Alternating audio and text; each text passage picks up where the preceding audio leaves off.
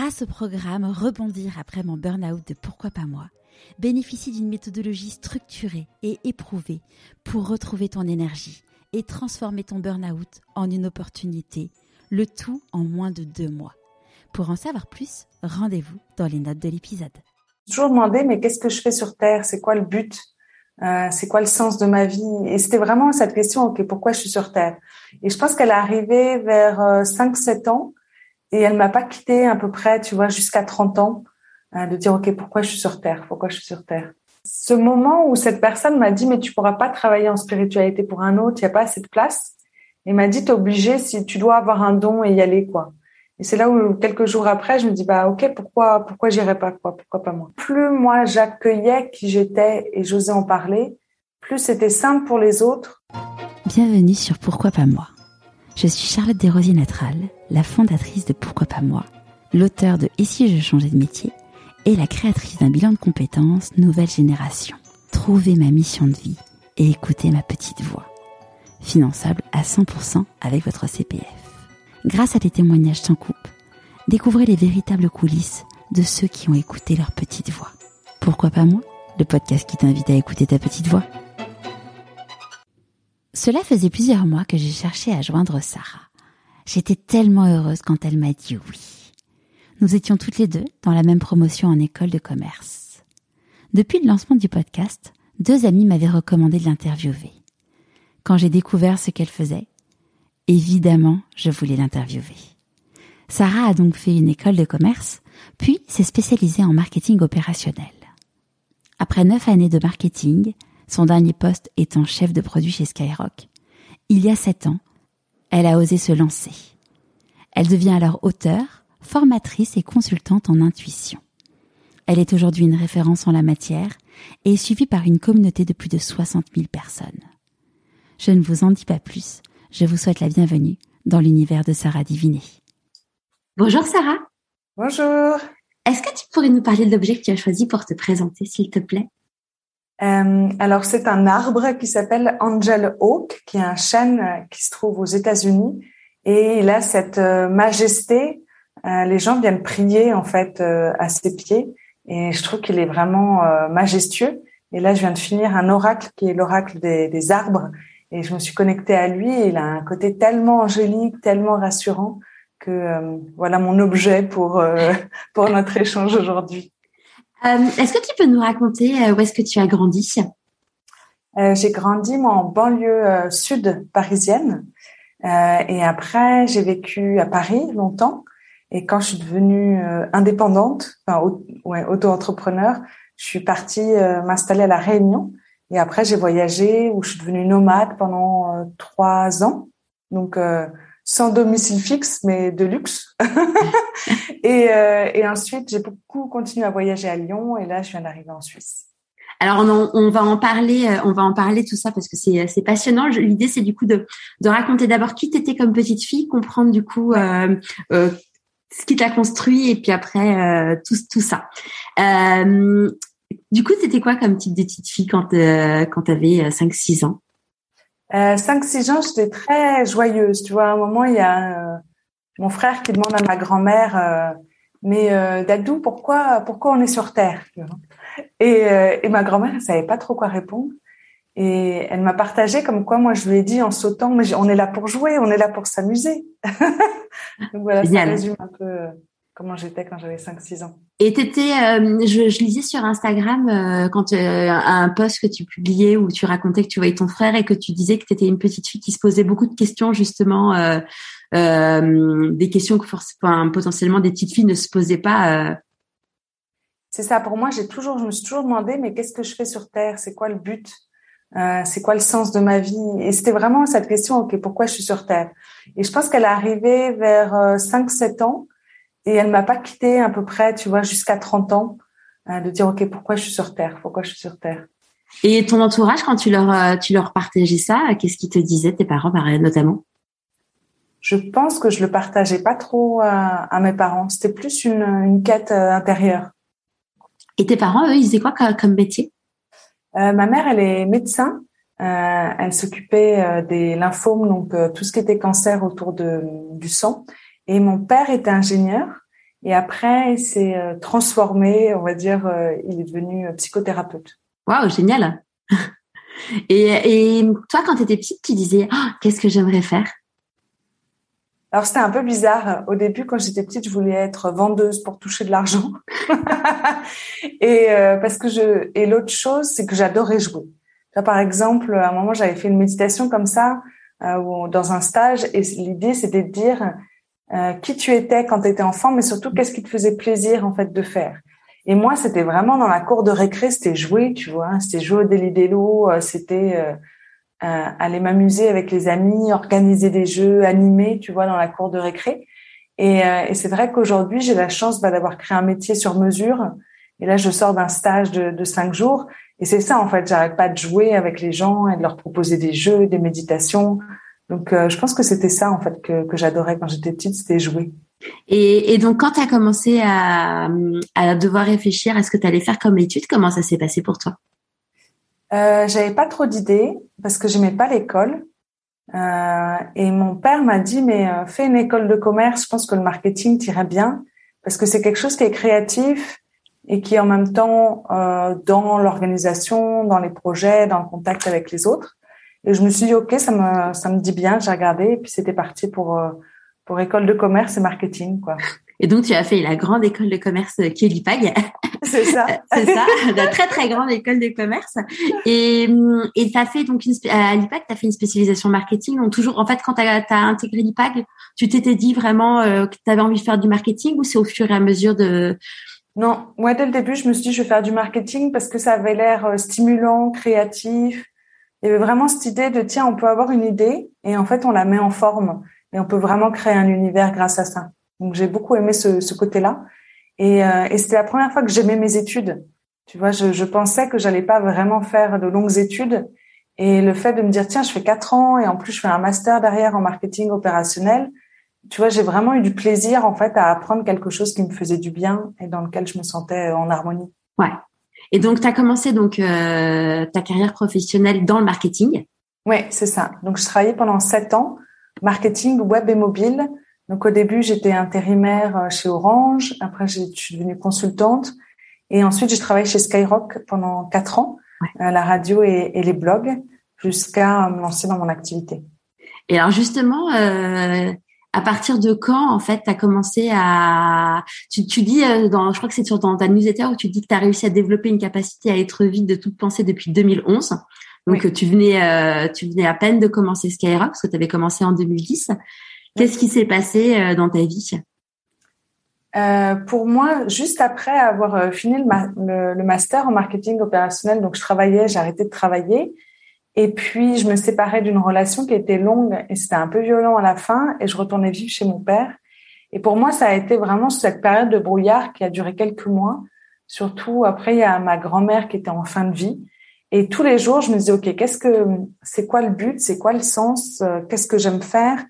Et je me suis rendu compte qu'en fait, toutes mes pensées qui m'empêchaient d'être vraiment connectée à moi. Et mon père, à ce moment-là, faisait déjà cette technique euh, qui vient de la psychophanie. On se connecte à une personne, on a une sorte de petit clavier et la main bouge et après on entend en fait le message d'une personne qui est plus orientée pour euh, les personnes autistes, pour communiquer avec elles. Et il, il savait faire ça, mais sans forcément le clavier et puis avec une personne à distance. Et je me suis dit, waouh, c'est ça que je veux faire, quoi. Et c'est là où je me suis entraînée et j'ai pratiqué pour calmer mon esprit, pour arriver à diminuer mes pensées, développer ce calme intérieur, pour après réussir à le faire. Et quand j'ai réussi à le faire, je me dis, OK, maintenant, qu'est-ce que je fais? Et j'avais envie de le partager. Et donc, j'ai créé un blog en 2011 qui me permettait d'aider les gens, on va dire, à euh, communiquer avec leur âme, à apaiser leur esprit et puis à, à avancer, à avoir vraiment ce côté, tiens, je peux avoir du plaisir à vivre sur Terre. Et, euh, et ça, euh, comme, parce que euh, communiquer avec son âme, il y a des gens pour qui ça paraît perché. Comment comment ton entourage l'a accueilli et C'était un peu particulier parce que je le faisais plus en sous-marin, parce qu'en plus à l'époque c'était, bah, il y a déjà dix ans, c'était mal vu, c'était pas très bien compris. Alors quand je disais aux personnes, ils me disaient ah t'es une sorcière, et je disais ah, non c'est pas vraiment ça. Maintenant, c'est beaucoup plus ouvert. Maintenant, le développement personnel a, a vraiment fait un boom depuis quelques années. Euh, donc c'est plus comment comment ralentir son rythme, comment apaiser son esprit, comment diminuer son stress, comment comment écouter cette petite voix intérieure? Donc je vais plus parler d'intuition, qui est quelque chose que tout le monde peut connaître, peut ressentir. Et donc l'idée c'est que c'est vraiment ouvert à tous, qu'on soit euh, très intellectuel, qu'on soit très intuitif, ou au contraire très empathique. L'idée, c'est d'avoir des concepts qui sont clairs et puis plein de jeux pour aider les gens où est-ce qu'ils en sont. Euh, mais c'est vrai qu'au début, j'en parlais un tout petit peu et puis je savais pas trop comment me positionner euh, pour pas que ça fasse peur et en même temps pour pouvoir dire ce que je fais. Donc ça a été un peu un, un challenge euh, de, de savoir comment me positionner et comment en parler quoi. Comment t'as comment t'as géré du coup? Je pense que c'est peu à peu en fait. C'est d'oser en parler peu à peu avec les bonnes personnes jusqu'à ce que je m'autorise en fait à, à, dire qui je suis ou moi quelles sont mes croyances parce qu'après chacun a ses propres croyances et il y a vraiment plus moi j'accueillais qui j'étais et j'osais en parler plus c'était simple pour les autres de d'accueillir aussi qui j'étais ou de pas accrocher ou d'accrocher ce qui fait que euh, même dans les relations tu vois amoureuses là je suis avec mon mon amoureux avec mon compagnon depuis un an et dès le début, c'était clair, quoi. J'étais là, bon, bah, je rentre euh, d'un voyage au Kenya où j'ai appris aux personnes à communiquer avec les animaux.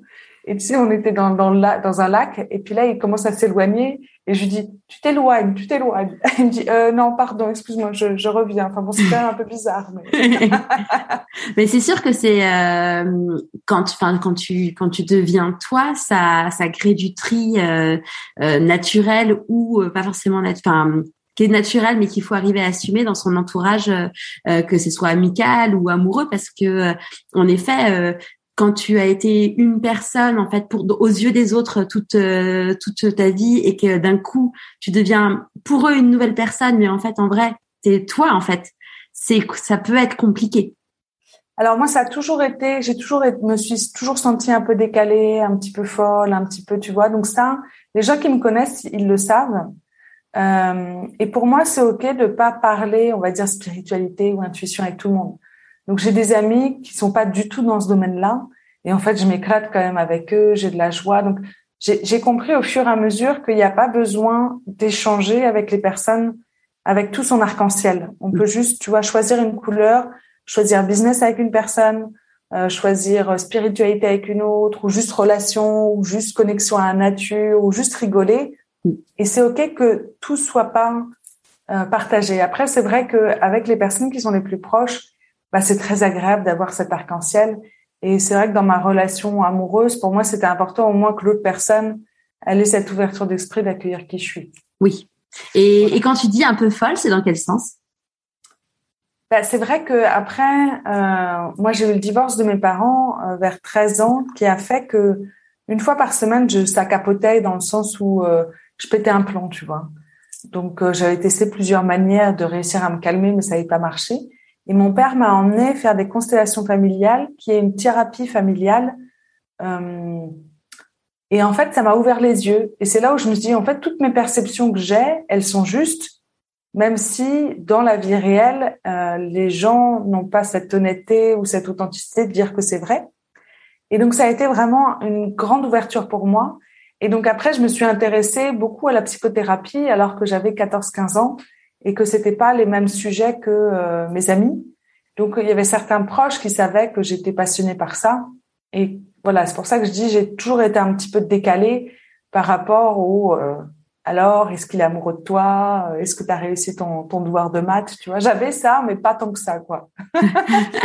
et et t'es décrit comme euh, médium. Euh, du coup, tu as euh, entre guillemets. Alors, ça, justement, c'est un, c'est un débat que j'ai eu avec euh, avec Franck Lobvec, tu connais euh, sûrement, et qui disait qu'en fait, tout le monde était médium, mais qu'il y avait des gens qui avaient un. Parce que je lui disais, mais du coup, est-ce que tu as un fluide parce que sa mère était médium?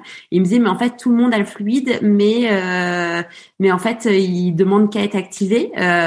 Toi, c'est quoi ta ma vision? Ouais pour moi, on a tous l'intuition. Donc, on a tous une, une, une partie à l'intérieur de nous qui a cette sagesse intérieure, qui est, peut être à l'écoute de cette voix intérieure. Et après, ça va dépendre un peu. Moi, j'ai identifié qu'il y avait quatre profils différents. On a le profil intellectuel qui va faire passer le raisonnement et la logique avant tout. On a le profil empathique qui a une connexion magnifique avec tout ce qui l'entoure, les animaux, les personnes, mais pense pas à elle et donc fait passer les autres avant elle. Donc elle a de l'intuition, mais elle la suit pas parce qu'elle s'autorise pas. Ensuite, on a les personnes intuitives. Intuitives, c'est qu'elles ont plein d'intuitions, mais elles ont peur d'être différentes ou elles ont peur de briser les règles. Donc elles vont éviter de, soit elles la suivent et donc là il y a le tapis rouge qui s'ouvre avec plein de créations, euh, de rêves, etc. Soit elles la suivent pas et donc elles restent un peu dans ce, dans cette prison un petit peu dorée. Et ensuite on a les personnes connectées ou ce qu'on appelle hypersensibles. Et là en fait c'est comme si tous les canaux étaient ouverts, mais ça fait peur. Donc à certains moments ils les bloquent. Et donc il y a certaines personnes qui me disent bah moi je ressens rien alors qu'en fait, c'est juste de la peur de les ouvrir. Et donc, en fonction de notre profil, en fait, on va développer certaines compétences, certains talents qui vont être différents et on aura certains challenges. Et donc, moi, j'étais dans la catégorie, même si on en a deux, hein, mais vraiment celle de base, pour moi, c'est l'hypersensibilité, ce qui fait que c'est l'inverse pour moi. J'ai l'impression d'avoir une radio qui est au-dessus de moi et qui capte plein de choses. Et là, c'est dire, OK, comment je peux être moi? Comment je peux être centré et calme même si de temps en temps je reçois des informations? Et après, on a les cinq sens. Donc, on a le visuel, où on voit des images. On a le kinesthésique, on va sentir comme un frisson dans le dos. Euh, et on a l'auditif, où on peut entendre. Et donc, c'est pour ça qu'on va dire, tiens, je suis clairvoyant. Donc, en fait, je vois facilement des choses. Clairaudient, j'entends. Clairsentient. Et après, là, c'est moins euh, développé, mais on a aussi le gustatif et l'olfactif. Et après, on parle beaucoup de clair-sentience, ça veut dire qu'on le sent, ou euh, la, la clair-connaissance.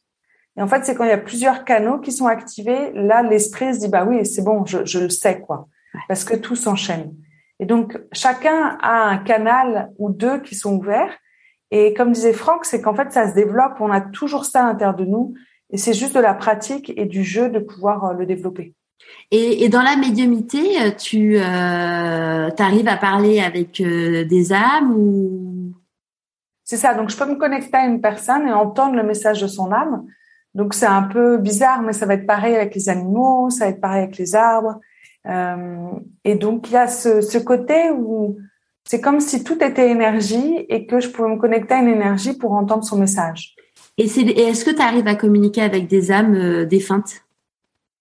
Alors, je le fais pas souvent parce qu'elles sont vraiment pas là. Donc, c'est que euh, occasionnellement, euh, s'il y a une personne à côté. Mais pour moi, je préfère laisser les personnes euh, qui sont parties en paix et être plus là avec les vivants et aider les vivants à se sentir en vie, même si les autres sont partis. Quoi. Et par exemple, tu es capable d'identifier, alors je sais qu'on va en perdre certains, mais, mais c'est pas grave, euh, si par exemple tu as une âme qui est collée à, à un vivant, en fait, euh, alors, ça arrive, euh, c'est souvent dans le cas où, par exemple, c'est des personnes qui ont perdu des enfants. Donc, des fois, je vois les enfants qui sont collés euh, aux, aux, parents. Euh, et après, ça va être, euh, par exemple, s'il y a des armes, je vois les, les comme si c'était les entités qui étaient encore collées à l'arme, à l'arme, pardon, ou après dans des maisons. Mais en fait, ça arrive plus quand ça arrive, quoi. Je ne cherche pas. Ouais. Et est-ce que, alors, parce que c'est une, une, de mes amies qui avait euh, cette théorie et qui, à date, c'est toujours vérifié que les personnes qui arrivent à communiquer, euh, surtout avec les défunts, c'est des personnes qui ont eu une mort euh, imminente dans leur vie? Est-ce que toi, tu as eu une mort imminente dans ta vie? Non, je pense qu'après, il y a plus ce côté, il y a plus ce côté c'est comme si en fait il n'y a pas de bien ou il n'y a pas de mal. Donc euh, on a une sorte d'ouverture d'esprit sur euh, euh, les entités. Moi au début ça me faisait peur et puis maintenant après c'est il n'y a plus cette notion-là, il y a juste cette notion de dire ok je suis en vie pendant un moment et à un moment en fait je, je passe ce passage de la mort. Après en fonction de ce qu'on croit, bah est-ce que notre âme elle continue et elle revient après sur terre ou pas? Mais pour moi, l'important, c'est qu'on soit tous en paix avec notre mort, qu'on meure demain ou qu'on meure dans, dans 50 ans. Quoi. Ouais. Donc, j'ai pas eu de d'expérience de mort imminente, mais j'ai une profonde paix en fait avec ma mort. Ouais. D'accord. Tu vois, j'en parle. Enfin, c'était drôle parce que quand elle me racontait ça, elle me racontait plusieurs exemples et, dans mon entourage proche, j'ai deux personnes qui qui font des rêves prémonitoires, mais enfin vraiment euh, qui ont justement cette médiumité, mais qui ne travaille pas et même au contraire, je pense à notamment à une personne qui euh, qui prend des somnifères et qui qui casse en fait euh, qui casse tout ça parce qu'en effet, il a il a vu euh, des personnes mourir et ces personnes sont mortes dans la semaine qui suit. Enfin des gens qui étaient en bonne santé ou quoi. Et et ces deux personnes, tu vois, de mon entourage très proche, et donc j'en ai parlé avec eux et les deux m'ont dit bah oui en effet euh, euh, moi euh, j'ai eu enfin j'ai failli mourir enfin en gros je me suis vue monter au-dessus de la table d'opération quand j'étais tout petit une autre amie pareil. Et et c'est fou de se dire en fait que dans notre entourage on a pas mal de personnes à qui enfin qui ont ça mais mais mais c'est un truc où ouais ça leur fait ouais. Tu n'en parles pas quoi tu vois. C'est vraiment pas c'est un truc qui est flippant on sait pas qui en parler. Et puis il y a vraiment pour moi, c'est important, tu vois, dans ce que je fais, d'être, de continuer à garder cette joie, d'être en vie. Et il y en a beaucoup, ça devient pathos en fait. Donc, euh, pour moi, il y a vraiment. Après, là, j'accompagne dans un groupe plus privé, euh, le cercle Origine, des personnes qui ont ces flashs, qui ont ces visions-là, parce que elles savent pas comment l'ouvrir. Et puis c'est surtout qu'on croit que c'est un que c'est difficile, que que c'est plus un fardeau. Tu vois, moi je le voyais plus comme euh, un fardeau d'être une éponge émotive, d'être trop sensible, de ressentir des trucs que les autres ressentent, mais en même temps ils disent qu'ils vont bien. Donc au bout d'un moment, je suis là, bah c'est moi, c'est vrai, c'est faux, tu vois. Donc on lui est un peu folle là-dedans. Et, et d'accompagner ces personnes-là, là, ça débute euh, vraiment cette semaine. Moi, ça me fait du bien parce que en fait, moi, je l'ai transformé en don. Je l'ai transformé en quelque chose où je vois la vie avec magie, où je peux avoir du voilà, pour moi, je dis, euh, c'est comme si je vivais dans un, trèfle, un champ de trèfle à quatre feuilles, tu vois, parce que je vais avoir un rêve, je vais le réaliser, j'aide les gens à se reconnecter à eux, j'ai plein de, de, dons que les gens peuvent développer, mais que je l'utilise pour les autres. Et, et je trouve ça chouette de dire, tiens, je peux avoir des facilités à communiquer avec l'au-delà ou avec d'autres choses, et après, c'est de l'orienter et puis d'apprendre à s'en servir tout en étant connecté à soi et dans cette joie-là. Ouais. Et, et j'imagine que tu dois forcément rencontrer des gens qui sont sceptiques. Comment euh, comment tu le vis quand ça Bah c'est ok. Après, pour moi, il n'y a pas de. Je pense que chacun a ses propres croyances. Je vais pas euh, essayer de convaincre une autre personne que euh, moi je crois en l'âme et que je crois en une partie à l'intérieur de soi qui est mortelle. Pour moi, chacun a ses propres croyances et puis comme ça, moi, je reste humble et puis la personne, elle n'est pas en conflit puisque chacun a ses propres croyances là-dessus. J'ai le sentiment, tu vois, par rapport à, tout ça, par rapport à la mission de vie, par rapport à, à justement la, connexion avec l'âme, que toutes ces euh, que tous ces sujets-là, on en parlait avant, mais qu'il y a un moment dans notre civilisation, euh, l'ère industrielle, où on a arrêté, on a on a mis tout ça en mode euh, c'est dans la case de c'est pas bien. Et, et, que là maintenant ça revient et qu'il y a hum, comme le bon sens par rapport à tout ce qui est écologie. Finalement, il y a beaucoup de choses qu'on fait aujourd'hui que nos grands-parents faisaient, euh, et, j'ai l'impression que ça fait partie un peu de ce retour aux sources. Euh, bah, je pense que l'effet le, euh, Covid aussi nous a fait un petit choc parce que les personnes se sont rendues compte qu'un jour elles vont mourir c'est comme si l'esprit mettait ça de côté. Et donc moi, j'ai eu beaucoup après de coaching. Ok, qu'est-ce que je fais? C'est quoi mon métier idéal? Est-ce que je suis avec la bonne personne? Est-ce que je suis au bon endroit? Donc je pense que c'est un, c'est un côté positif, même si euh, par rapport à la liberté, par rapport à plein d'autres éléments, euh, c'est vraiment néfaste. Mais il y a vraiment ce côté de dire ah en fait je suis mortelle. Donc maintenant qu'est-ce que j'ai envie de faire de ma vie? Et donc là, ça crée quand même un petit choc d'ouverture sur euh, la vie est essentielle et qu'est-ce que je veux faire de ma vie aujourd'hui, quoi. Ouais. Et quand tu as lancé donc ton blog en, en 2011, pareil, le blog c'était pas quelque chose. Euh, enfin, aujourd'hui c'est hyper courant d'avoir des blogs. Euh, à l'époque un peu moins. On en parlait justement avec Charlotte Ducharme que tu connais peut-être. Euh, et Charlotte, elle me disait, bah voilà, quand elle a lancé son blog, elle me disait, mais j'étais la honte de la famille, j'avais un blog quoi. Ah, c'est vrai. Non, moi, ça allait. Non, non, c'était quand même encore, euh, tu vois, je l'ai lancé en 2011. Il y avait déjà quelques C'était, ah oui, elle, ouais, elle, ouais. Hmm. Ça va. Non, non, ça va. C'était pas, c'était pas la honte de lancer un blog. Après, euh, ma mère, elle, elle est pas du tout dans, dans ce milieu-là. Donc, c'est sûr que euh, je pense qu'elle a quand même cette ouverture d'esprit d'accepter que je suis dedans, même si elle comprend pas. Et je pense qu'elle est fière de mon parcours, même si elle sait pas du tout ce que je fais. Et là, je suis passée euh, récemment à C8 et donc, elle a regardé l'émission et je dis, ah, c'est un peu perché, maman. Elle me dit, oui, oui, mais quand même, bon, on n'a pas tout compris, mais c'était quand même bien, t'étais, euh, t'étais clair, t'étais, euh, non, non, ça va, je suis fière de toi. Donc, tu vois, je suis contente aussi d'arriver dans une relation, même si mes proches, en fait, n'ont pas les mêmes croyances que moi, en fait, euh, bah, je peux quand même partager certains éléments avec eux, quoi. C'est chouette. Et à partir de quand, du coup, tu as décidé euh, de, de, quitter ton poste chez Skyrock? Euh, Alors, j'ai dû m'armer de patience. En fait, j'aimais beaucoup travailler chez Skyrock. Euh, je trouvais que c'était, euh, faut pas le dire, mais c'était fun. faut pas le dire devant le DG, mais c'était fun quand même. Non, c'était très rigolo, c'était très créatif. Euh, je travaillais avec des gens que j'adorais. Ce qui me manquait, c'était donner du sens. Pour moi, je, je aider les gens à écouter la radio, aider les gens à, à se rencontrer amoureusement euh, autour de soi, géolocalisé. Je trouvais qu'il n'y avait pas de sens là-dedans. Et à un moment, j'ai échangé avec une, une personne qui faisait venir les, les Ruiz euh, des Alcor Toltec et puis euh, il y avait aussi Olivier Leclerc du, du Cercle du Pardon. Et donc, j'ai échangé avec lui qui organisait ça. Et je dis, ah, j'adorerais travailler pour quelqu'un dans la spiritualité. Et il me dit, en fait, Sarah, ça marche pas. Il n'y a pas assez de monde, en fait, qui est dans cette euh, branche-là. Donc, en fait, euh, c'est que si toi, tu as un don, tu peux te lancer, mais sinon, tu pourras pas travailler pour un autre, quoi. Et j'étais, mais super déçue. Parce que je me suis dit, j'adorerais travailler dans la spiritualité, mais pas forcément moi, me mettre en avant. Et donc ça, voilà, j'étais vraiment déçue pendant quelques jours. Et puis au bout d'un moment, je dis bon, écoute, j'ai quand même un petit don là de de pouvoir euh, me connecter à une personne et entendre le message de son âme, est-ce que moi je me lancerais pas dedans? Et c'est là où peu à peu je me suis dit mais comment qu'est-ce que je peux faire pour euh, vendre des prestations? Qu'est-ce que je peux faire pour proposer quelque chose? Et par la suite, j'ai eu un mentor, Laurent Chenot, qui m'a appelé et qui euh, m'a dit écoute Sarah, tu devrais lancer une conférence en ligne où tu apprends aux personnes à communiquer avec leur âme ou leur intuition. À l'époque, c'était l'âme et donc, je me suis dit, OK, je vais tester ça. Et quatre mois après, parce que ça a mis un peu de temps, j'ai lancé cette conférence et puis ça a super bien marché.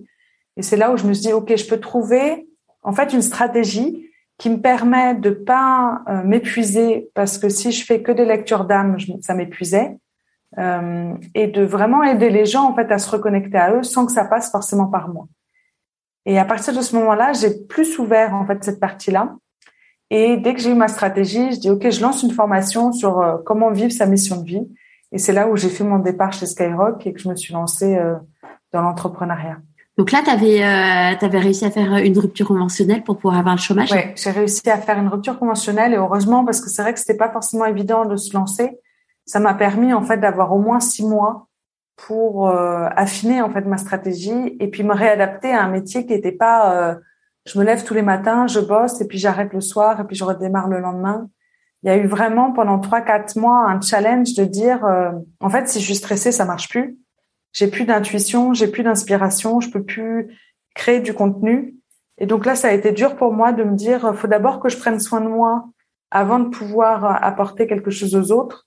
Et, c'est vrai que là j'ai mis trois quatre mois à, comprendre ce principe-là que euh, bah, je pouvais faire une pause un mardi après-midi, pas bosser tout le temps, euh, tu vois, c'était un peu bizarre. Donc, euh, ça, c'est un vrai défi euh, d'entrepreneur et je pense encore plus féminin de se dire en effet arriver à se dire je bosse pas cet après-midi, c'est ok. tu vois, on en parlait avec Gaëlle Baldassari qui a lancé Kiffe ton cycle et, et qui dit ah voilà encore plus, on est des femmes. Il y a voilà, il y a une période dans ton mot dans il y a déjà il y a les, les, saisons, mais il y a aussi le cycle menstruel et et puis le cycle même de l'humain tout court et de se dire bah voilà ok, t'es t'es t'es enfin t'es malade, t'as as juste un petit coup de down, c'est ok quoi. Ouais, exactement. Bah mon père en rigolant, il me faisait des mots d'autorisation euh, parce que euh, quand j'avais pas envie d'aller à l'école au lycée, il me faisait des mots, tu vois, j'avais migraine, j'avais d'autres choses quoi. Et donc là en rigolant, il me dit attends, je t'autorise, tu vois, à pas travailler cet après-midi. Et euh, dans mon cercle Connect, c'est un abonnement en ligne. Maintenant chaque mois, je donne un mot d'autorisation. Et les gens ils adorent, c'est un mot d'excuse, tu vois.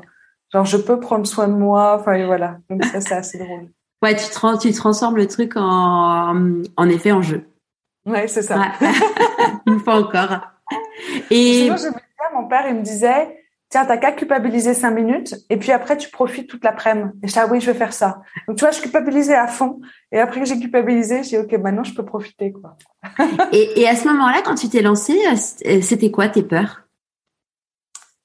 Euh, c'était bizarre, j'avais fait un séminaire, genre, euh, allez, peut-être cinq mois, après m'être lancée, parce que je, suis partie en mai. Le séminaire était en octobre. Et il disait, euh, notez en fait, qu'est-ce qui euh, vous fait le plus peur? Et moi, j'avais noté en redevenir salarié, tu vois. et j'étais là, mais pourquoi t'écris ça? Mais, mais je pense qu'il y avait ça. La, plus grosse peur, c'est pas c'est de ne pas y arriver. Euh, c'est de pas assez gagner d'argent. Euh, et après, les peurs, elles changent. À un moment, la peur, c'était de dire, mais en fait, euh, l'idée, c'est pas de travailler tout le temps. Donc, c'est comment réussir à trouver un équilibre entre mon boulot et mon perso. Euh, je pense que c'est ça, la plus grosse peur. Et puis, peu à peu, de façon, plus on évolue, plus on gagne de l'argent, plus on va passer des stades. Donc, il y a toujours ce côté, bah, après, j'embauche une personne ou je fais appel à quelqu'un. Donc, comment s'organiser, comment. Donc, c'est accepter qu'il y ait plein de stades d'évolution euh, et qu'il y a certaines peurs qui sont utiles parce qu'elles permettent aussi de passer aussi dans un mode de réflexion, de dire ok, bah je vais surveiller ma trésorerie, comment je vais faire, est-ce que je dis oui, est-ce que je dis non. Donc on apprend toujours. Et après il y a des peurs qui sont plus utiles de dire euh, bah en fait tu verras comment ça se passe quoi ça s'est passé euh, comment du coup le, le, le, T'as as des salariés du coup tu, ou tu bosses avec Alors, des personnes pas des salariés, c'est des indépendants. En fait, toutes les personnes euh, avec qui je travaille, à un moment, j'avais proposé à l'une ou deux d'entre elles. Elle a dit non non, moi je suis bien indépendant, je veux pas être salarié. donc euh, là, je travaille avec des prestataires, mais c'est toujours les mêmes prestataires et donc en fait, c'est comme si c'était une équipe. Elle, elle travaille pour d'autres personnes parce qu'elles aiment aussi cette cette richesse. Ou sinon, elle travaille pour elles. Moi, c'est ça aussi que j'adore, c'est que euh, par exemple, euh, ma responsable opérationnelle, euh, Irène, elle, elle, elle anime aussi des conférences sur la motivation. Elle accompagne des personnes à côté. donc, il y a vraiment ce côté où où j'aime aussi soutenir la personne dans ce qu'elle vit et voir aussi comment je peux l'accompagner à grandir. Où c'est pas que travailler pour moi, quoi. D'accord. Et, et donc là, quand tu as commencé à être entrepreneuse, donc tu vivais à Paris? Oui. Donc tu me disais en, en, au début de l'interview que euh, ça a évolué, donc que, tu as que tu as bien voyagé. Comment ça s'est passé du coup? Bah, de base, c'est vrai que j'aime voyager, sauf que j'avais que cinq semaines par an. Et là, je me suis dit, mais en fait, je peux travailler de là où je veux, du moment que j'ai euh, du Wi-Fi. Donc, je suis partie quelques semaines euh, voir une amie à La Réunion. Et là, j'ai adoré être là-bas. Donc, je suis retournée plusieurs fois jusqu'à y vivre pendant un an. Maintenant, j'y vais une à deux fois par an, un à deux mois, en dehors de, de cette année un peu particulière. Et, euh, et ouais, je, je continuais. J'allais voir une amie qui était à Boston. Euh, j'allais en Italie voir euh, des amis ou en Espagne. Et puis ça a commencé à être un petit peu mon mode de vie, mais je revenais quand même à Paris jusqu'à ce que je quitte mon appart à Paris et j'aille vivre à la Réunion. Et là, pour moi, après, ça a été l'opportunité de dire, bah en fait, euh, je peux vivre là où je veux. Et j'ai eu un appel pour euh, pour aller euh, faire un stage en fait chez les chamans maoris en Nouvelle-Zélande. Et c'est là où j'ai rêvé et je me suis dit ok Nouvelle-Zélande, il y a la Nouvelle-Calédonie à côté, euh, j'ai de la famille éloignée là-bas, je pourrais y aller. Et puis elle Vanuatu, euh, c'est des îles paradisiaques, j'aimerais trop y aller. Et donc il y a eu voilà une sorte de rêve, tu vois, sur ma terrasse à la Réunion de tout ce voyage-là. Et en même temps, à l'intérieur de moi, une partie qui disait mais Sarah, tu sais même pas aller au resto toute seule quoi. Pourquoi? Bah, je sais pas, ça me faisait peur. Ah oui, tu veux dire, ouais, ouais, ouais, de, de, te retrouver toute seule à la terrasse d'un restaurant. Euh... Ah non, ça, je, je détestais, tu vois. Je me disais, ah, mais ça doit être triste, les gens qui mangent seuls. Ou même prendre l'avion toute seule, tu vois, j'aimais pas. Et, et donc, j'avais quand même ce côté, euh, d'un côté, j'avais envie de rêver et de voyager seule, et puis de l'autre, je m'en sentais pas capable. Et puis, naturellement, ça vibrait tellement, moi, ce rêve-là, que je me dis, OK, tu vas trouver les chemins pour le faire, quoi. Et donc, le fait de partir, donc, en Nouvelle-Zélande, faire ce stage, et ben après, j'ai visité, je, je voyageais pendant cinq mois en Océanie, en Asie. Et après, quand je suis rentrée, je me dis, OK, j'habite où, quoi? J'habite à Paris, j'habite euh, La Réunion, qu'est-ce que je fais? Et en fait, j'ai continué à voyager comme ça pendant, pendant trois ans. Euh, et c'était un peu bizarre parce que d'un côté, j'adorais ça. Et puis, c'est vrai qu'il y avait une partie de moi ou même les gens qui me disaient, mais, mais tu voudrais pas te poser un peu? T'es quand même un peu instable, tu vois, tout le regard un peu. Puis j'étais là, bah écoute, ça vient pas quoi pour l'instant, donc euh, je continue. Et euh, jusqu'à un moment où je me suis dit, euh, j'allais beaucoup à Lyon, donc je vivais juste un deux mois, une fois, quelques semaines. Et je me suis dit, ok, un jour j'ai envie d'habiter à Lyon. et je me suis dit, j'ai envie d'acheter quoi. Et donc j'ai commencé à chercher. Et trois jours après, j'ai trouvé mon appart. et là, j'ai eu un pied à terre, on va dire, pendant trois ans. Euh, et j'ai continué à voyager en ayant un pied à terre où je restais deux trois mois par an euh, à Lyon. D'accord. Et quand, quand à cette époque-là, du coup, tu étais célibataire? Euh, ouais, je suis restée quand même longtemps célibataire. Je pense que le fait de voyager, ça n'a pas aidé à rencontrer du monde. Je rencontrais un peu sur la route. Et puis c'est vrai qu'il y a vraiment ce côté-là, je pense, d'apprendre. Euh, comme j'ai un fort côté empathique, je pense que j'ai appris aussi à honorer le destin de chacun et à vraiment vivre ma vie et oser me lancer dans ce qui me passionne avant de rencontrer quelqu'un. Donc même si sur le coup j'étais là, bon, il est où là? Qu'est-ce qui se passe? Je vais le rencontrer où? Et en même temps, c'est dire non, non, je lâche prise et, et, et j'ai confiance. Tu vois, je me répétais souvent, j'ai confiance. J'ai confiance en ce qui me guide et puis quand ça sera le moment, je le trouverai. Alors en rigolant, je me dis ah, il doit déjà être en couple, c'est pour ça qu'on peut pas être ensemble ou tu vois? Et, euh, et c'est qu'à la sortie du premier confinement où là, euh, j'étais revenue d'un stage au Kenya chez ma mère et mon beau-père et donc, en fait, j'étais confinée avec eux pendant deux mois. Et j'ai adoré cette période-là. Tu vois, on faisait du yoga, euh, je mangeais euh, super bien. moi, je travaillais de mon côté. Enfin, j'étais bien. Puis j'avais ma petite bouillotte tous les soirs, tu vois. et quand je suis rentrée à Lyon en échangeant avec une copine, je suis ah non mais là faut que j'arrête quoi. J'ai j'ai plus de 35 ans, euh, ma mère me prépare ma bouillotte, faut que je m'inscrive sur un, sur un site de rencontre. Et après bah le troisième rendez-vous, c'était Julien et c'est là où on a bien accroché. Et donc voilà, là, ça fait un an, un an et demi. Et, euh, donc c'est chouette. Là, on habite ensemble en Suisse. On va acheter une maison. Enfin, c'est l'aventure euh, autrement, quoi. Ouais, c'est ce que tu, c'est ce que tu disais, c'est que du coup, euh, euh, à la base, vous étiez partis pour rester euh, ensemble à Lyon, et, et que ton intuition t'a emmené en Suisse. C'est ça. C'est un peu bizarre parce que moi, je joue beaucoup avec ce côté que j'appelle l'univers. Et donc lui, il vivait en Suisse et moi, plus ou moins, on va dire, à Lyon. Et j'étais là, j'aimerais bien être plus à Lyon. Et donc euh, on a échangé. Moi, je veux un appart, lui il veut une maison. Donc on avait trouvé une maison qui était proche de Lyon et qui était magnifique par un architecte. Et on l'a pas eu, tu vois. Et c'était des Anglais qui avaient mis genre 500 euros de plus par mois en location. Et je me suis dit, il y a un truc. Si on l'a pas eu, c'est qu'il y a un truc, c'est que c'est pas pour nous. Et c'est là où je me suis dit, mais est-ce que je veux vraiment vivre à Lyon ou pas? Et je suis allée voir des amis, euh, Christian euh, Junot, qui lui a beaucoup sur la relation avec l'argent. Et la troisième fois que je suis allée chez eux, en fait, j'ai regardé autour et je me suis dit, tiens, là, en fait, j'ai vraiment envie d'habiter là, quoi. Je me verrais habiter là. Et donc, on rigole parce qu'on cherche encore des maisons à Lyon. Et il me dit, mais ça n'a rien à voir avec Lyon. Et je dis, oui, mais en même temps, pourquoi pas? Et après, en fait, c'était une, euh, c'était une petite chanson qui trottait dans la tête de dire, non, mais en fait, je veux, je veux habiter à, à cet endroit-là. Et donc, j'avais ma petite chanson euh, La maison A, B, tu vois. Bon. Donc là, euh, ce soir, on revisite cette maison-là pour, euh, pour faire une offre et l'acheter. Donc, donc c'est chouette. On touche du bois, du singe. C'est ça. Il y a vraiment ce côté jeu, quoi. Ce côté dire, je veux. Il y a un petit côté aussi impatience parce que c'est comme si je dis, ok, j'ai envie d'habiter là, donc maintenant univers, aidez-moi à trouver la maison de mes rêves. Mais en même temps, je sais que si c'est pas pour moi, je sais reprendre cette distance-là et dire ok, qu'est-ce qui me qu'est-ce qui me fait vibrer en fait à l'intérieur de moi? Moi, il y a beaucoup ça. Qu'est-ce qui m'apporte de la joie? Qu'est-ce qui me fait vibrer? Et si c'est le cas, j'y vais et j'ose partir à l'aventure parce que ça vibre en moi. Ouais. Et, et, et regarder les signes qui t'emmènent euh, vers la maison, euh, la maison qui est pour vous. C'est ça, ouais, mm. ouais, ouais, exactement. Même si ça passe par une autre maison qu'on est en train de louer, ou tu vois, après c'est un peu c'est c'est obligé. On se sent après obligé d'être dans cette fluidité, cette flexibilité euh, parce qu'il y a comme si c'était un chemin qui se traçait devant nous et qui correspond pas aux règles qu'on avait établies à la base, quoi. Ça, je pense que c'est un truc qui est vachement, euh, vachement intéressant parce que, tu vois, moi, je sais que depuis, euh, depuis deux ans maintenant, je suis très portée sur la loi de l'attraction, sur, j'ai mon petit tableau de visualisation et tout, et, et clairement dans mon dans mon environnement, il y a pas mal de personnes très pragmatiques qui me regardent avec des yeux genre Charlotte, on t'a perdu. Et, et en fait, tu vois, quand on regarde la l'année qui vient de se passer, les gens ils, ils arrêtent pas de nous dire oh mais t'as une chance de malade enfin tu vois enfin en gros des trucs genre euh, genre ouais t'as vachement de chance enfin et et si tu regardes avec un, un, regard extérieur, oui, tu te dis, on a réussi à avoir une place de parking dans un endroit. Apparemment, il y avait une liste d'attente depuis cinq ans.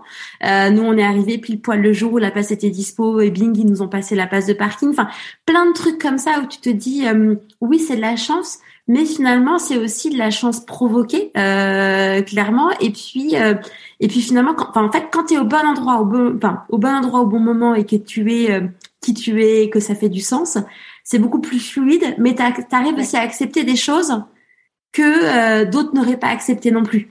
Oui. Il faut accepter cette il y a vraiment ce côté fluide et en même temps il y a ce côté flippant parce qu'on peut pas se raccrocher à quelque chose donc il y a juste cette foi en l'intuition, en ce qui nous guide, et que voilà, c'est toujours un peu en mode aventure. Moi, je suis toujours un peu dans ce mode-là, même s'il y a bien sûr quelques habitudes, mais j'en ai très très peu. il y a toujours, je pars à l'aventure. Et à un moment, on, discutait de ça avec une amie, et elle me disait ah j'aime pas quand on dit que j'ai de la chance, tu vois.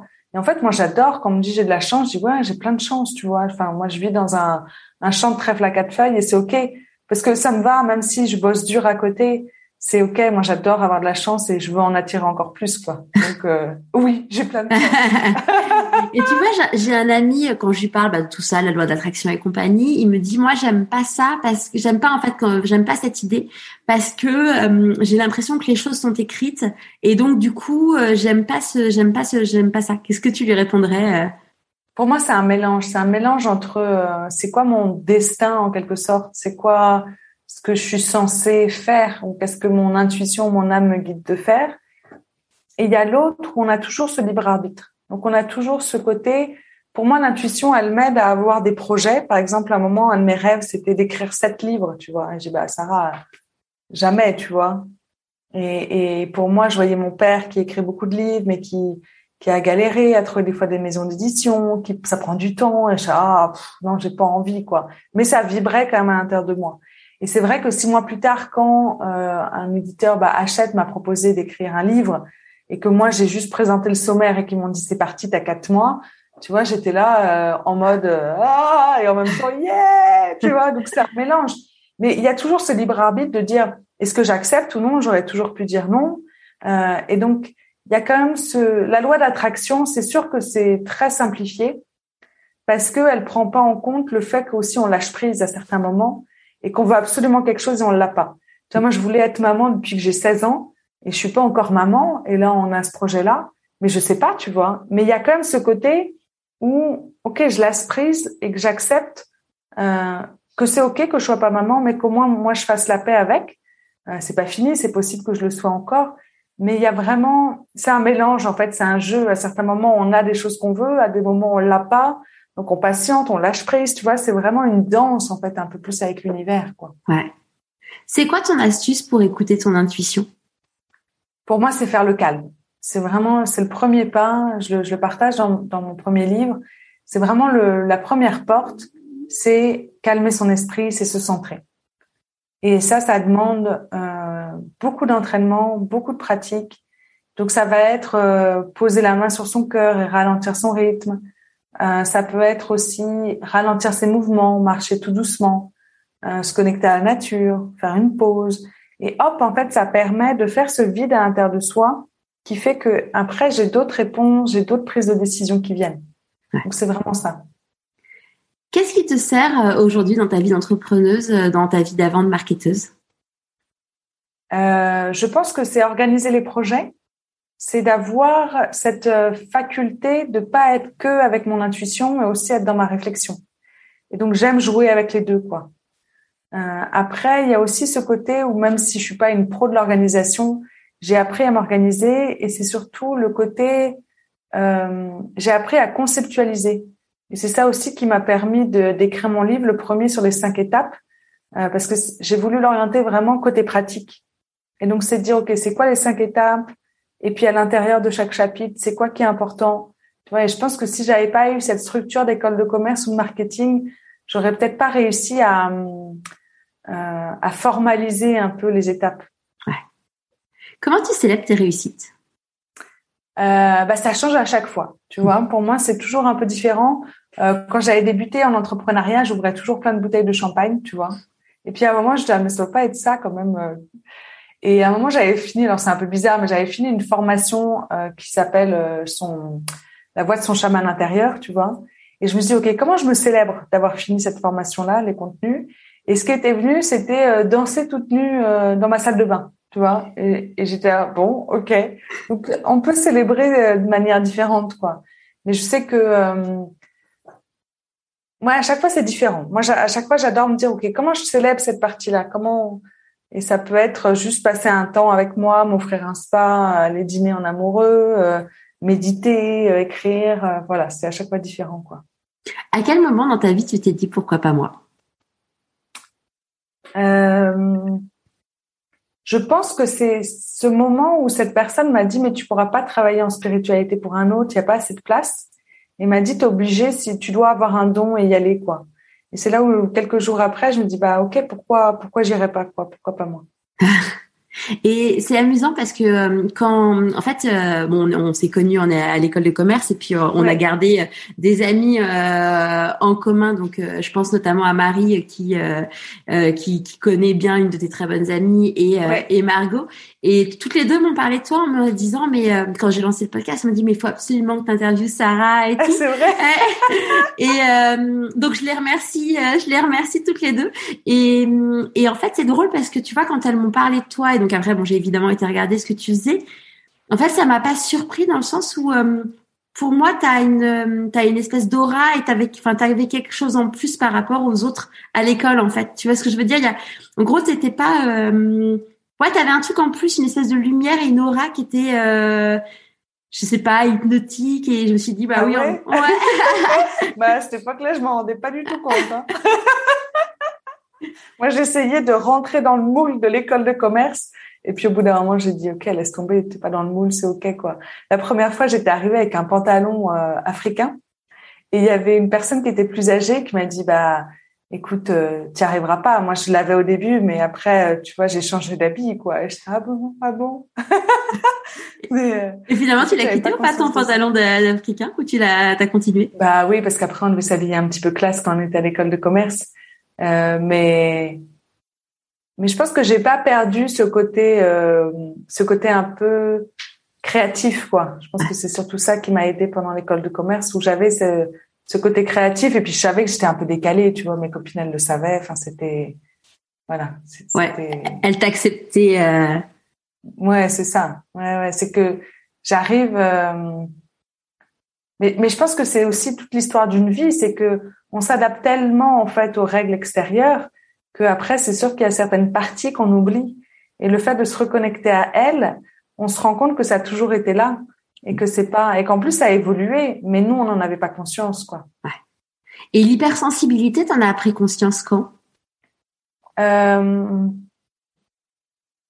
Je pense que je l'avais depuis que je suis petite parce que j'ai des flashs, tu vois, de moi euh, dans mon berceau à regarder, tu vois, des petites lumières autour de moi, à m'amuser. Et mes parents me disaient, mais c'était c'était simple avec toi parce qu'on te mettait dans le lit puis tu pleurais pas, t'attendais de t'endormir et pareil le matin. Et euh, il me disait que c'était parce que j'avais mon pouce, tu vois. Et moi, j'ai toujours cru que c'était à cause de ça.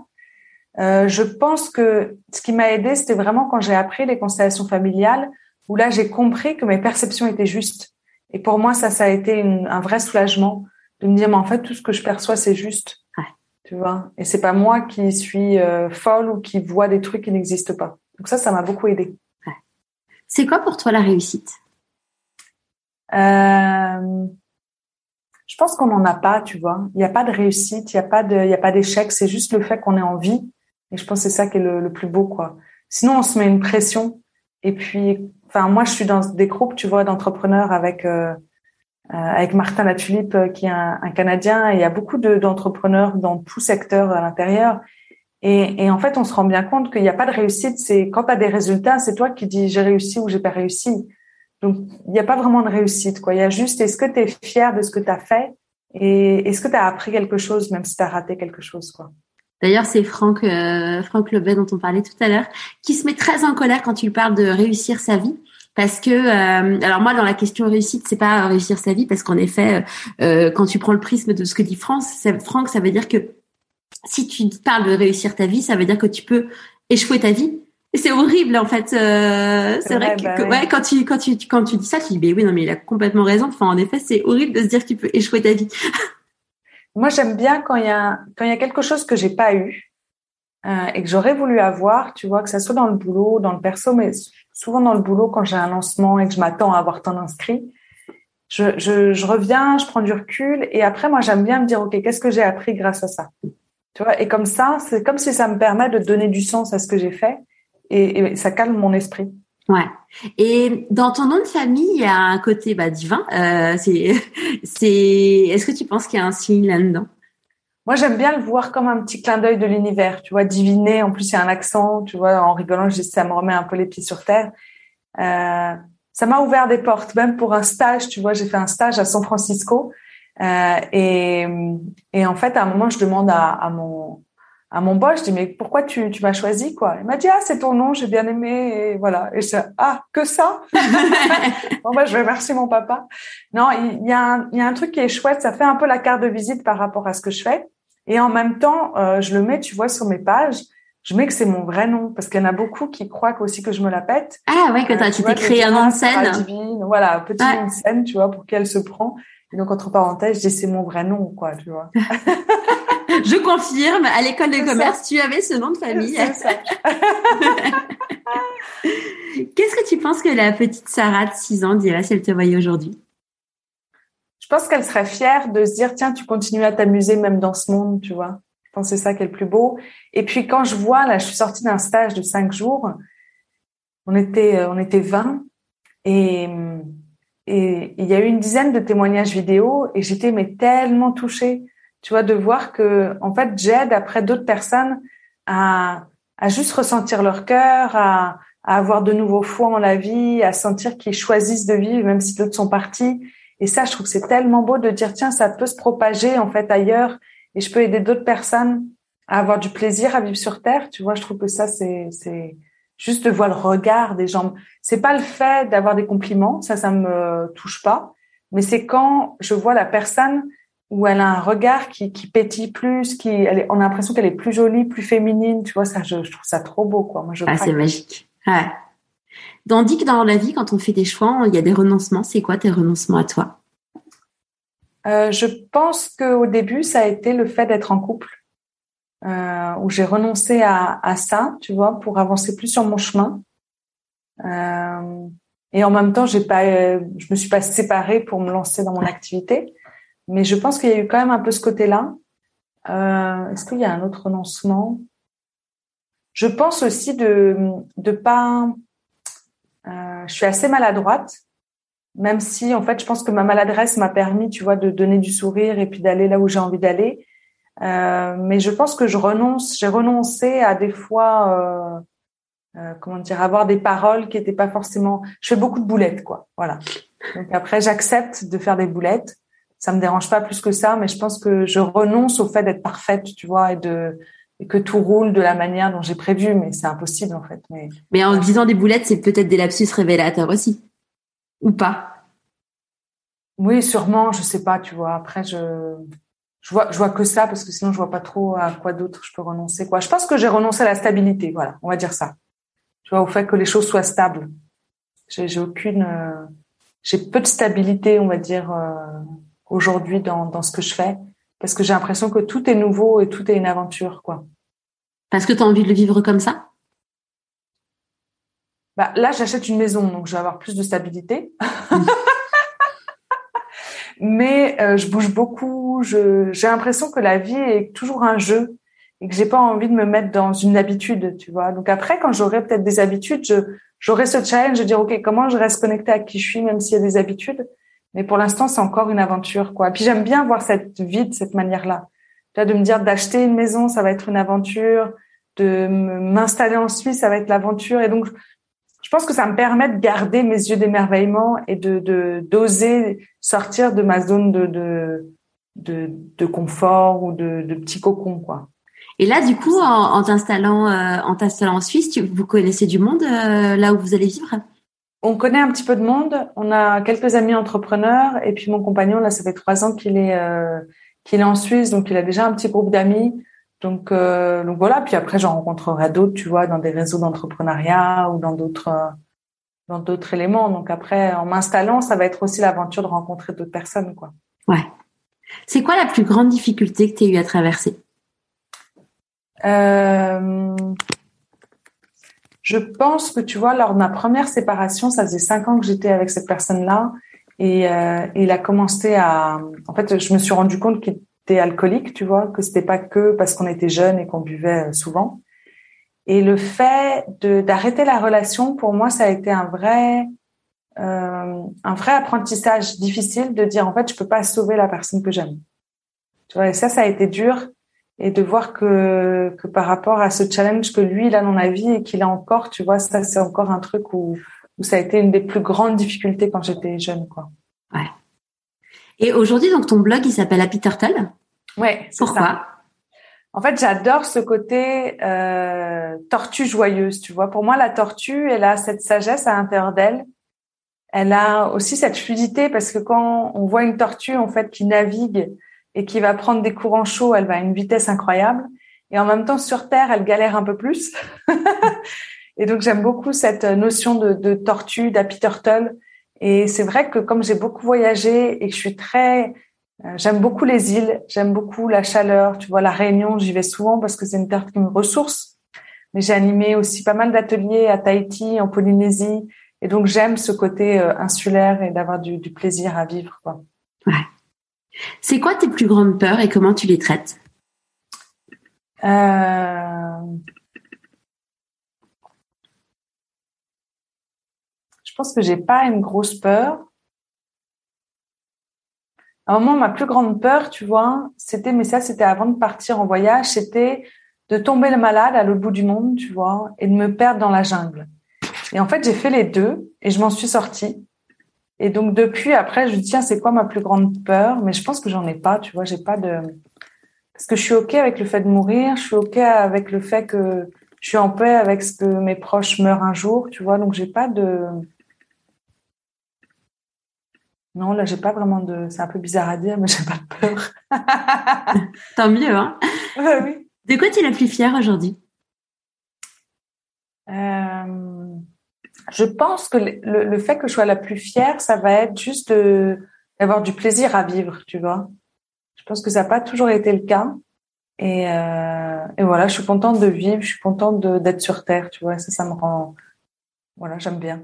Est-ce que tu penses qu'il faut être passé justement par ce moment-là ou de se dire euh, j'ai pas de plaisir à vivre pour pouvoir vraiment se rendre compte qu'on a qu'on a plaisir à vivre?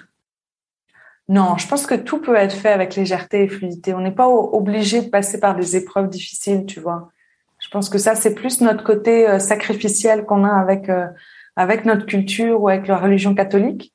Tu vois, de dire tiens, faut sacrifier pour avoir un cadeau derrière. Donc je pense qu'on peut avoir cette légèreté, cette fluidité, aimer la vie même si on ne traverse pas des épreuves. Hmm. Super. Est-ce que qu'est-ce que tu as envie de dire à une personne que tu rencontres et qui te dit que tu n'en es là exclusivement que grâce à de la chance? Bah, moi je dirais que que c'est ok quoi, que moi j'aime avoir de la chance et qu'elle elle peut en avoir aussi quoi, que c'est la chance elle est accessible à tous. Est-ce qu'il y a un conseil que tu aurais aimé qu'on te donne et du coup que tu voudrais donner aujourd'hui?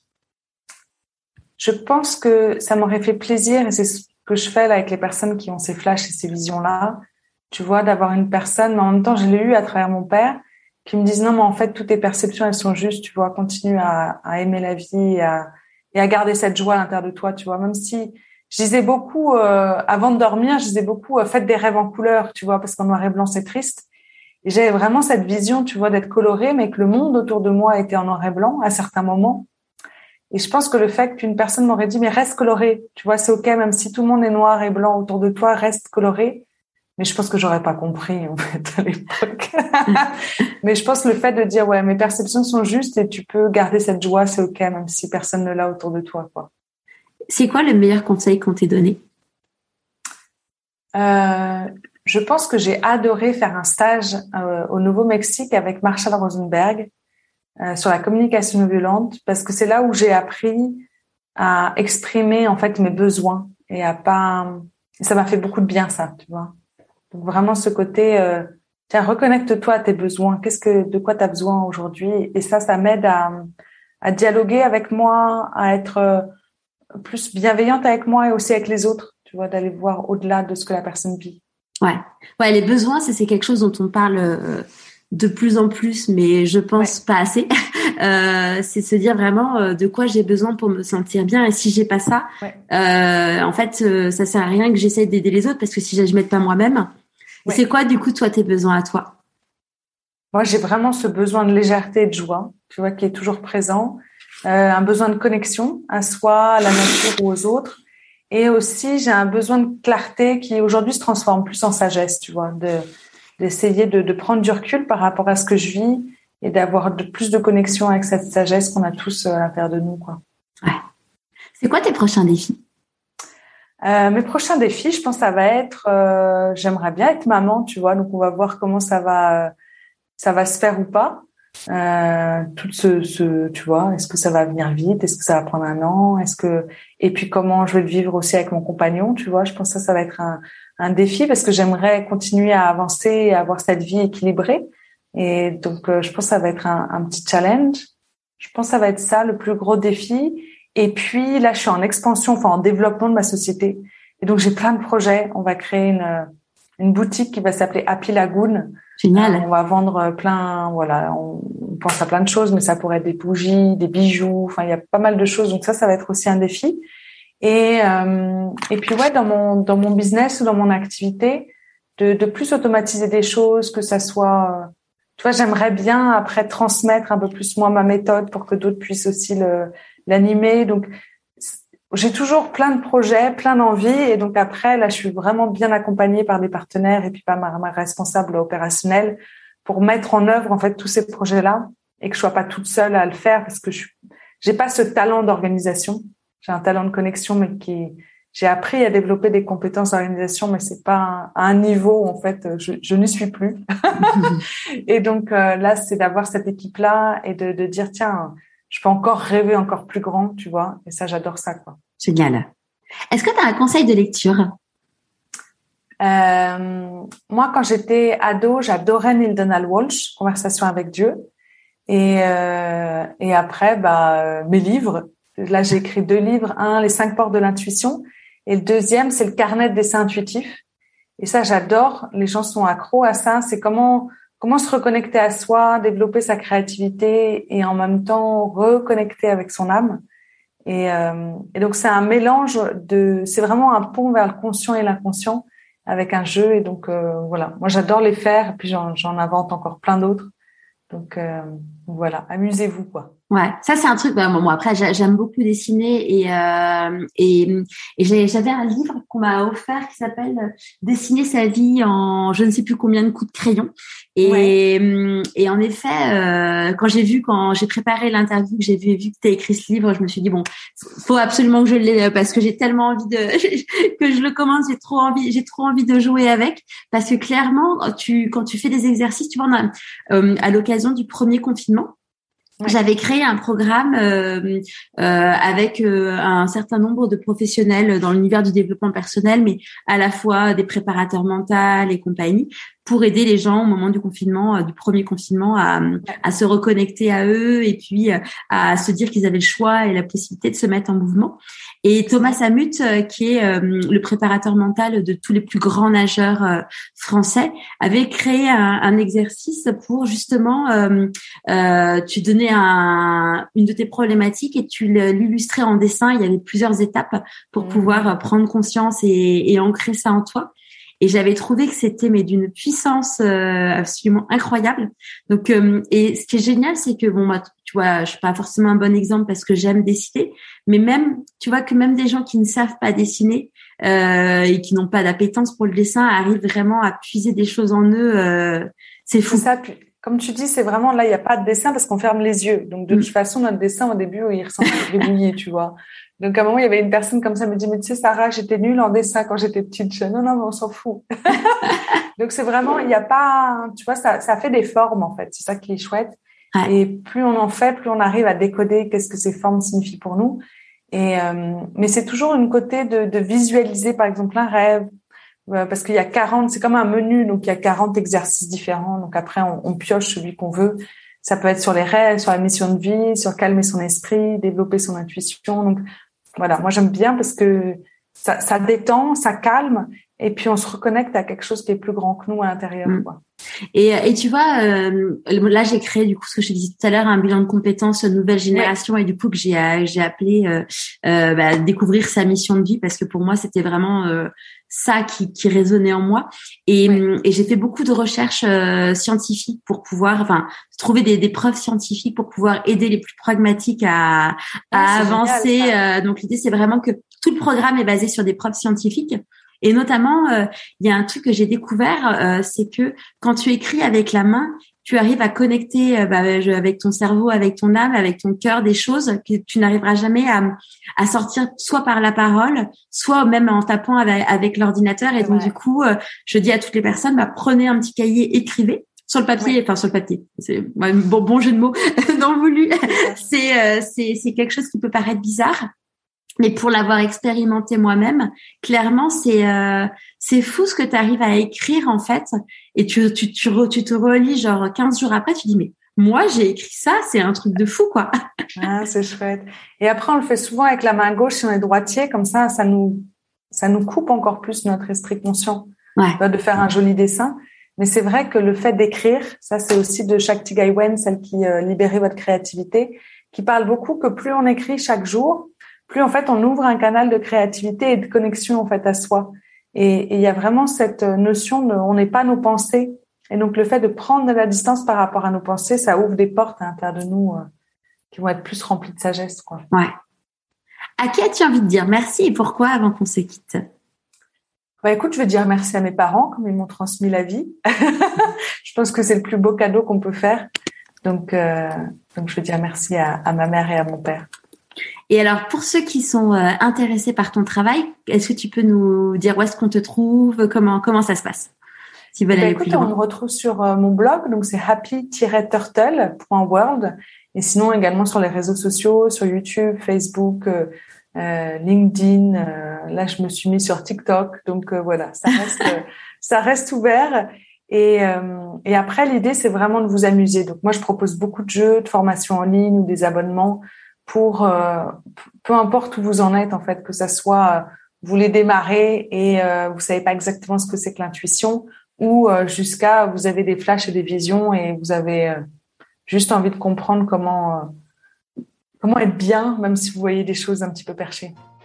Génial. Un grand grand merci Sarah et puis j'espère à très vite. Merci beaucoup. Bye bye. J'espère que ce nouvel épisode vous aura plu. Retrouvez tous les liens pour suivre Sarah sur pourquoipasmoi.co. Rendez-vous sur Instagram également, sur mon compte pourquoipasmoi.co pour tenter de gagner son nouvel oracle. Si le podcast vous plaît, n'oubliez pas de vous abonner sur votre plateforme d'écoute préférée et de mettre 5 étoiles et un commentaire sur Apple Podcast. En attendant, je vous donne rendez-vous demain pour la newsletter de Pourquoi pas moi et à jeudi prochain pour un nouvel épisode.